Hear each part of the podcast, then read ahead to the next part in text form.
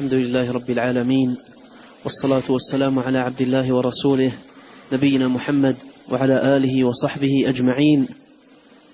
أما بعد فيقول شيخ الإسلام أحمد بن تيمية رحمه الله تعالى في الفتوى الحموية الكبرى وفي عصره الحافظ أبو بكر البيهقي مع توليه للمتكلمين من أصحاب أبي الحسن الأشعري وذبه عنهم قال في كتاب الأسماء والصفات باب ما جاء في إثبات اليدين صفتين لا من حيث الجارحة لورود خبر الصادق به.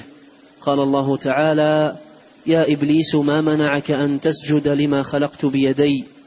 وقال بل يداه مبسوطتان. وذكر الأحاديث الصحاح في هذا الباب مثل قوله في غير حديث في حديث الشفاعة يا آدم أنت أبو البشر خلقك الله بيده ونفخ فيك من روحه. ومثل قوله في الحديث المتفق عليه أنت موسى اصطفاك الله بكلامه وخط لك الألواح بيده وفي لفظ وكتب لك التوراة بيده. ومثل ما في صحيح مسلم وغارس, وغارس كرامة أوليائه في جنة عدن بيده. ومثل قوله صلى الله عليه وسلم تكون الأرض يوم القيامة خبزة واحدة يتكفأها الجبار بيده كما يتكفى أحدكم خبزته في السفر نزلا لأهل الجنة. وذكر أحاديث مثل قوله بيد الأمر والخير بيديك والذي نفس محمد بيده وإن الله يبسط يده بالليل ليتوب مسيء النهار ويبسط يده بالنهار ليتوب مسيء الليل. وقوله المقسطون على المقسطون عند الله على منابر من نور عن يمين الرحمن وكلتا يديه يمين.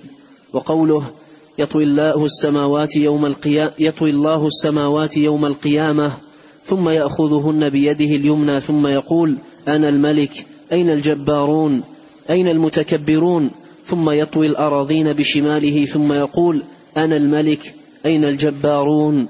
أين المتكبرون؟ وقوله يمين الله ملأى لا يغيضها نفقه سحاء الليل والنهار أرأيتم ما أنفق منذ خلق السماوات والأرض؟ فإنه لم يغض ما في يمينه وعرشه على الماء وبيده الأخرى القبض يخفض ويرفع ويرفع. وكل هذه الأحاديث في الصحيح. وذكر أيضا قوله إن الله لما خلق آدم قال له ويده مقبو قال له ويده مقبوضتان. ويداه. قال له ويداه مقبوضتان اختر أيهما شئت. قال اخترت يمين ربي وكلتا يدي ربي يمين مباركة. وحديث إن الله لما خلق آدم مسح ظهره. إلى أحاديث أخرى ذكرها من هذا النوع.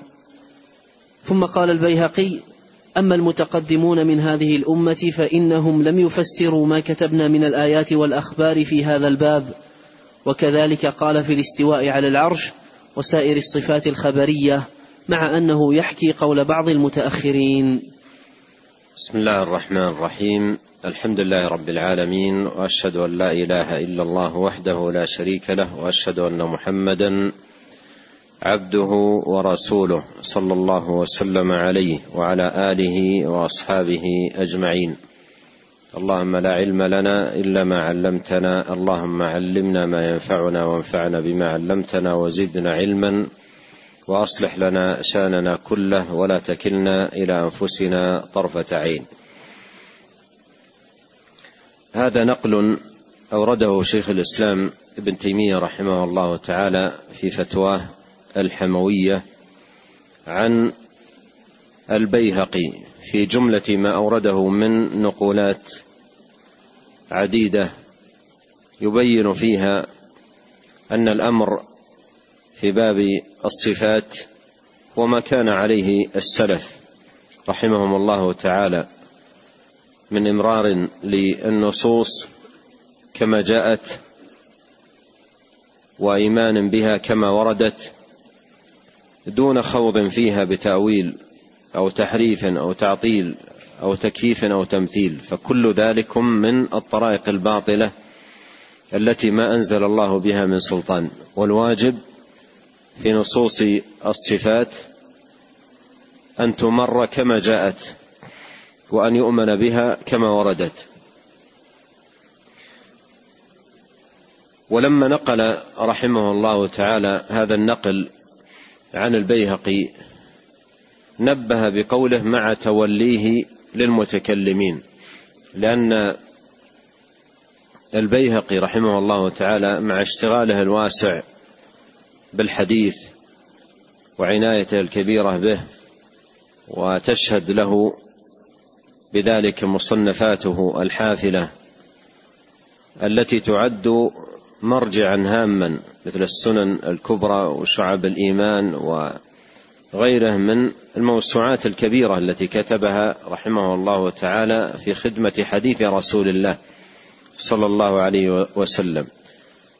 فكان ذا عناية كبيرة جدا بالحديث لكنه تأثر بعلم الكلام وأخذ عن بعض الأشياخ المشتغلين بعلم الكلام فأثرت فيه.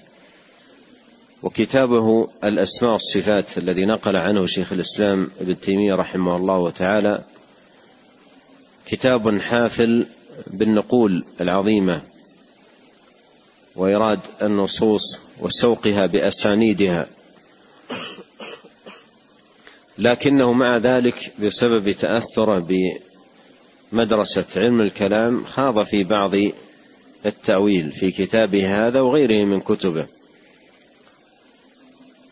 وأصبح عنده شيء من الاضطراب. يعني في بعض المواضع يثبت ويعظم طريقة السلف مثل ما نقل عنه شيخ الإسلام بن تيمية رحمه الله تعالى هنا. وفي بعض المواضع يتأول في بعض المواضع يتأول النصوص على طريقة المتكلمين. وفي الجملة يذكر طريقة السلف ويعظم طريقتهم وأن جادتهم في هذا الباب إمرار النصوص كما جاءت وعدم الخوض في تفسيرها أي التفسيرات الجهمية التي هي تأويل وتحريف للنصوص. أورد هنا رحمه الله تعالى هذا النقل عن البيهقي. من كتابه الأسماء والصفات يتعلق بإثبات اليدين صفة لله. وبوب لذلك بقوله باب ما جاء في إثبات اليدين صفتين لا من حيث الجارحة. لا من حيث الجارحة. هذه الكلمة لا من حيث الجارحة هي مما دخل على البيهقي من علم الكلام. ومثل هذه الألفاظ المجملة لا وجود لها عند السلف رحمهم الله تعالى وإنما جاءت هذه الألفاظ من أهل الكلام وبناء عليها عطلوا الصفات ونفوها عن الله سبحانه وتعالى. والسلف رحمهم الله تعالى لما أثبتوا لله صفاته جل في علاه أثبتوها دون ذكر لهذه الألفاظ التي لا أصل لها في كتاب الله ولا في سنة رسوله عليه الصلاة والسلام ولا في ألفاظ الصحابة رضي الله عنهم ولا في ألفاظ التابعين. وهم على الدين أحرص.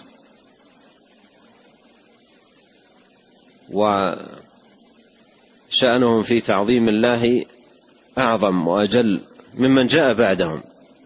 ولا وجود لهذه الألفاظ. فمثل هذه الألفاظ نشأت عند المتأخرين وكثير منهم بنى عليها تعطيل الصفات ونفيها.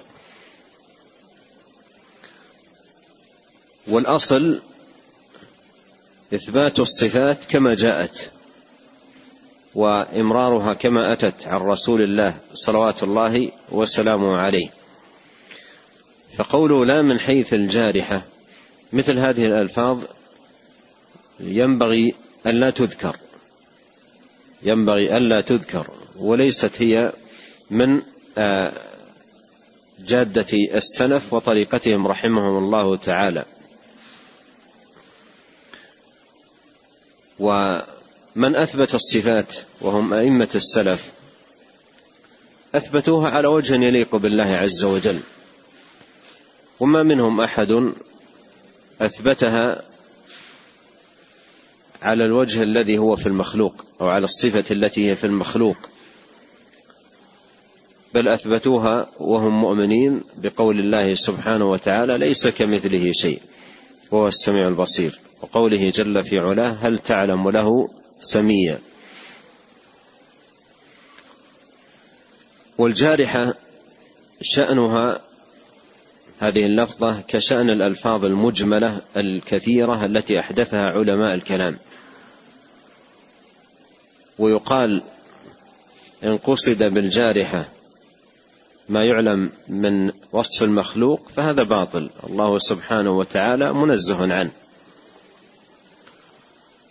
وإن قصد ثبوت الصفات لله على الوجه اللائق بجلاله وكماله فصفات الله سبحانه وتعالى ثابتة. وأما هذه الألفاظ فإن السلف لا يطلقونها على الله سبحانه وتعالى لا نفيا ولا إثباتا لأنهم يدورون مع الكتاب والسنة حيث دار في النفي والإثبات. ثم ساق الآيات والأحاديث. وأطال في ذكر الآيات والأحاديث وهذه جادة السلف رحمهم الله وطريقتهم. فساق آيات كثيرة من كتاب الله عز وجل وأحاديث عن الرسول الكريم صلوات الله وسلامه عليه في إثبات اليدين صفة لله. ثم ختم ذلك بقوله أما المتقدمون. أما المتقدمون. من هذه الأمة يقصد الصحابة ومن اتبعهم بإحسان فإنهم لم يفسروا ما كتبنا من الآيات والأخبار في هذا الباب. ما معنى قوله لم يفسروا؟ أي لم يخوضوا في التأويل الذي وجد عند المتكلمين. لم يخوضوا في التأويلات التي وجدت عند المتكلمين. هذا معنى لم يفسروا أي لم يفسروها تفسيرات المتكلمين التي هي في الحقيقة تحريف للكلم عن مواضعه وإنما كانت طريقتهم إمرار هذه النصوص كما جاءت والإيمان بها كما وردت وإثباتها لله سبحانه وتعالى على الوجه اللائق بجلاله وكماله. قال وكذلك قال في الاستواء على العرش وسائر الصفات الخبرية مع أنه يحكي قول بعض المتأخرين مع أنه أي في كتابه الأسماء والصفات يحكي قول بعض المتأخرين الذي هو تأويل للصفات وصرف لها عن مدلولها. نعم.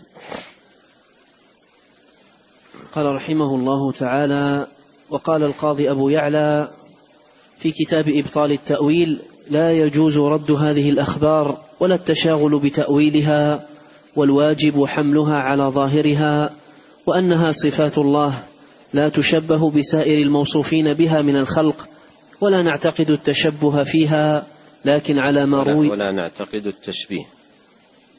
الله عليك ولا نعتقد التشبيه فيها لكن على ما روي عن الإمام أحمد وسائر الأئمة. وذكر بعض كلام الزهري ومكحول ومالك والثوري والأوزاعي والليث وحماد بن زيد وحماد بن سلمة وابن عيينة والفضيل بن عياض ووكيع وعبد الرحمن بن مهدي وأسود بن سالم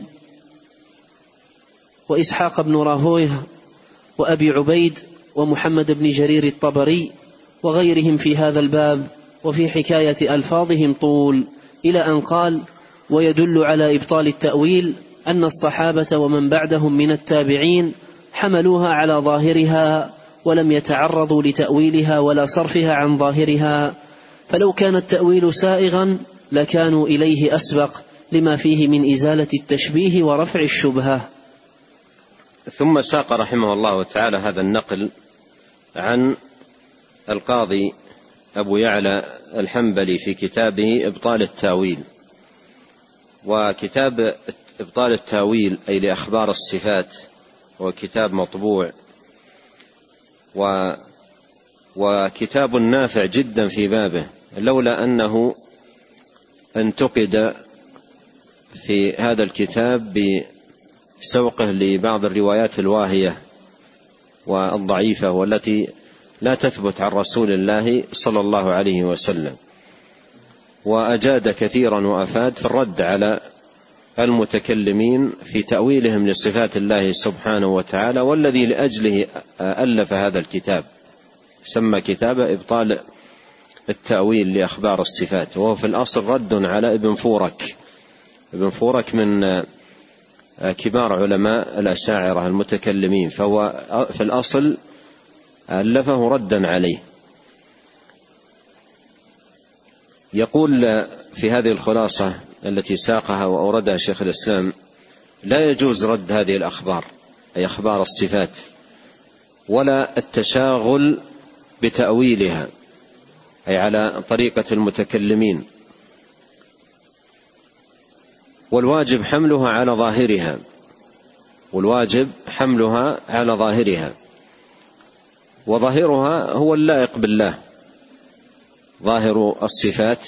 إذا قيل ظاهر الصفات مراد أو ليس مراد فإن آه، ظاهر الصفات مراد على الوجه اللائق بالله وليس مرادا على الوجه الذي ينقدح في أذهان المتكلمين.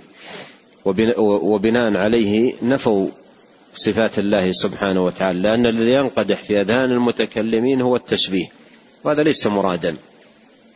وإنما ظاهر النصوص مراد الوجه اللائق بالله وجلاله وكماله وعظمته سبحانه وتعالى. وأنها صفات الله أي وصف الله سبحانه وتعالى بها نفسه وصفه بها رسوله عليه الصلاة والسلام. لا تشبه بسائر الموصوفين بها من الخلق. وصف جل وعلا بالسمع والبصر وصف نفسه بالسمع والبصر وأنه سميع بصير ليس كمثله شيء هو السميع البصير. ووصف بعض عباده بذلك. جعلناه سميعا فجعلناه سميعا بصيرا أي الإنسان. وصفه بذلك. لكن ليس السمع كالسمع وليس البصر كالبصر. لا تشبه بسائر الموصوفين بها من الخلق. لا تشبه بسائر الموصوفين بها من الخلق. وثمة قاعدة عظيمة في هذا الباب أن الصفات بحسب من أضيفت إليه. الصفات بحسب من أضيفت إليه. فإذا أضيفت إلى ذي الجلال والكمال والعظمة سبحانه وتعالى فهي صفات تليق بعظمته وجلاله وكماله. وإذا أضيفت إلى المخلوق الضعيف الناقص فهي تليق بضعفه ونقصه. وما يلزم من الصفات باعتبار إضافتها إلى الله سبحانه وتعالى لا يكون لازما للصفة باعتبار إضافتها المخلوق وأيضا العكس. ما يلزم الصفة باعتبار إضافتها المخلوق لا يكون لازما للصفة باعتبار إضافتها إلى الخالق. ومن القواعد المفيدة أيضا في هذا الباب أن الإضافة تقتضي التخصيص بمعنى أن ما يضاف إلى الله سبحانه وتعالى يخصه ويليق بجلاله وكماله وعظمته وما يضاف إلى المخلوق يخصه ويليق بضعفه ونقصه وكونه مخلوقا. فإذا قال قائل يلزم من إثبات اليد لله حقيقة أن تكون كيد المخلوق يقال هذا لازم في عقلك القاصر. أما في حقيقة الأمر ليس بلازم لأن اليد التي أضيفت إلى الله سبحانه وتعالى تخص الله وتليق بجلاله وكماله وكما أنه سبحانه له ذات لا كالذوات فله صفات فله صفات لا كالصفات. وما يلزم الصفة باعتبار إضافتها إلى المخلوق ليس لازما للصفة باعتبار إضافتها إلى الخالق سبحانه وتعالى. قال لا لا تشبه بسائر الموصوفين بها من الخلق. ولا نعتقد التشبيه فيها لأن الذي أثبت الصفات جل في علاه نفى التشبيه. أثبت لنفسه الصفات وفي مواضع كثيرة نفى التشبيه فتثبت الصفات بلا تشبيه. على حد قول الله سبحانه وتعالى ليس كمثله شيء وهو السميع البصير. قال لكن على ما روي عن الإمام أحمد وسائر الأئمة. الإمام أحمد رحمه الله في عبارة التي يشير إليها التي يشير إليها أبو يعلى وقد نقلها في كتابه أبطال التأويلات عن الإمام أحمد وهي قوله رحمه الله تعالى نصف الله بما وصف به نفسه وبما وصفه به رسوله صلى الله عليه وسلم لا نتجاوز القرآن والحديث. نعم. قال وذكر بعض كلام الزهري ومكحول ومالك وعدد من أئمة السلف وذكر ألفاظا في هذا الباب باب إثبات الصفات ومراعاة للإختصار يقول شيخ الإسلام وفي حكاية ألفاظهم طول. إلى أن قال ويدل على إبطال التأويل أن الصحابة ومن بعدهم من التابعين حملوها على ظاهرها. إذا قرأت المروي عن الصحابة لا تجد إطلاقا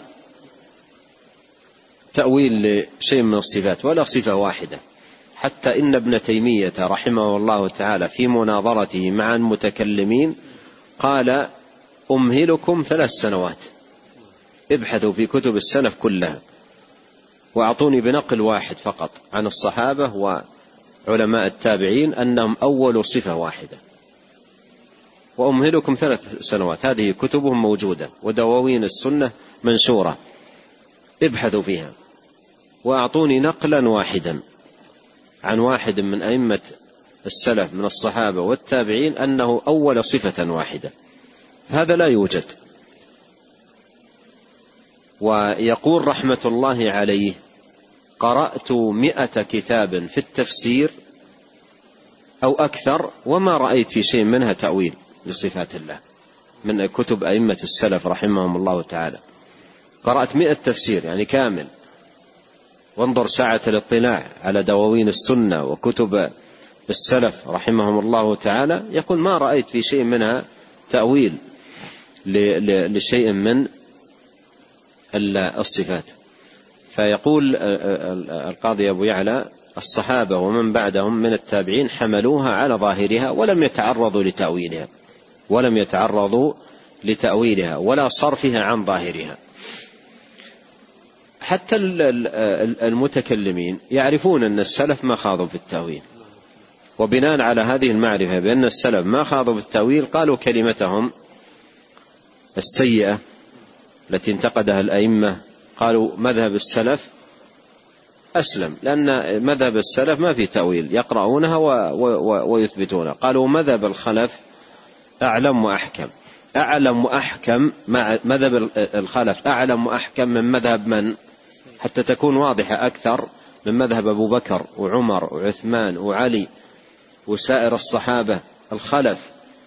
مذهبهم أعلم من مذهب أبي بكر وأحكم من مذهب أبي بكر ويكفي في استهجان وقبح مثل هذا الكلام مجرد النظر فيه. الفرجة فيه تكفي في معرفة قبحه دون نقد له. من يقول أن مذهب آه، الخلف أعلم مذهب أبي بكر وعمر وعثمان وعلي. وهم صدر السلف وأئمة السلف. والنبي صلى الله عليه وسلم قال عليكم بسنتي وسنة الخلفاء الراشدين المهديين من بعدي تمسكوا بها وعضوا عليها بالنواجذ وهؤلاء يقولون في أصل الدين الذي هو الاعتقاد أن مذهب الخلف أعلم مذهب السلف. وأحكم من مذهب السلف. وهل يقول ذلك من عرف قدر السلف وعرف مكانتهم في العلم وعرف إمامتهم في الدين وفضلهم؟ فالمتكلمون أنفسهم يعرفون أن أن هذه التأويلات التي عندهم ليست موجودة عند السلف إطلاقا لا وجود لها عند السلف. وبناء على معرفتهم هذا قالوا هذه الكلمة أن مذهب الخلف أعلم وأحكم مذهب السلف أسلم. قال فلو كان التأويل انظر هذه الكلمة ما أجملها. فلو كان التأويل سائغا لكانوا إليه أي السلف أسبق. فلو كان التأويل سائغا لكانوا إليه أسبق. لما فيه من إزالة التشبيه ورفع الشبهة أي التي يزعمها ويدعيها علماء الكلام والتي بنوا عليها تأويل الصفات. فلو كان هذا الذي نهجه علماء الكلام حق لكان الصحابة رضي الله عنهم أسبق إليه لأنهم السباقون في كل خير. والله وصفهم بذلك قال والسابقون الأولون من من المهاجرين والأنصار والذين اتبعهم بإحسان. هم السباقون لكل خير السباقون إلى كل فضيلة في أمور الاعتقاد وأمور الديانة عموما. نعم. قال رحمه الله تعالى وقال أبو الحسن علي بن إسماعيل الأشعري المتكلم صاحب الطريقة المنسوبة إليه في الكلام في كتابه الذي صنفه في اختلاف المصلين ومقالات الإسلاميين وذكر فرق الروافض والخوارج والمرجئة والمعتزلة وغيرهم ثم قال مقالة أهل السنة وأصحاب الحديث جملة. قول أصحاب الحديث وأهل السنة الإقرار بالله وملائكته وكتبه ورسله وبما جاء عن الله وما رواه الثقات عن رسول الله صلى الله عليه وسلم لا يردون شيئا من ذلك. وأن الله واحد أحد فرد صمد لا إله غيره لم يتخذ صاحبة ولا ولدا.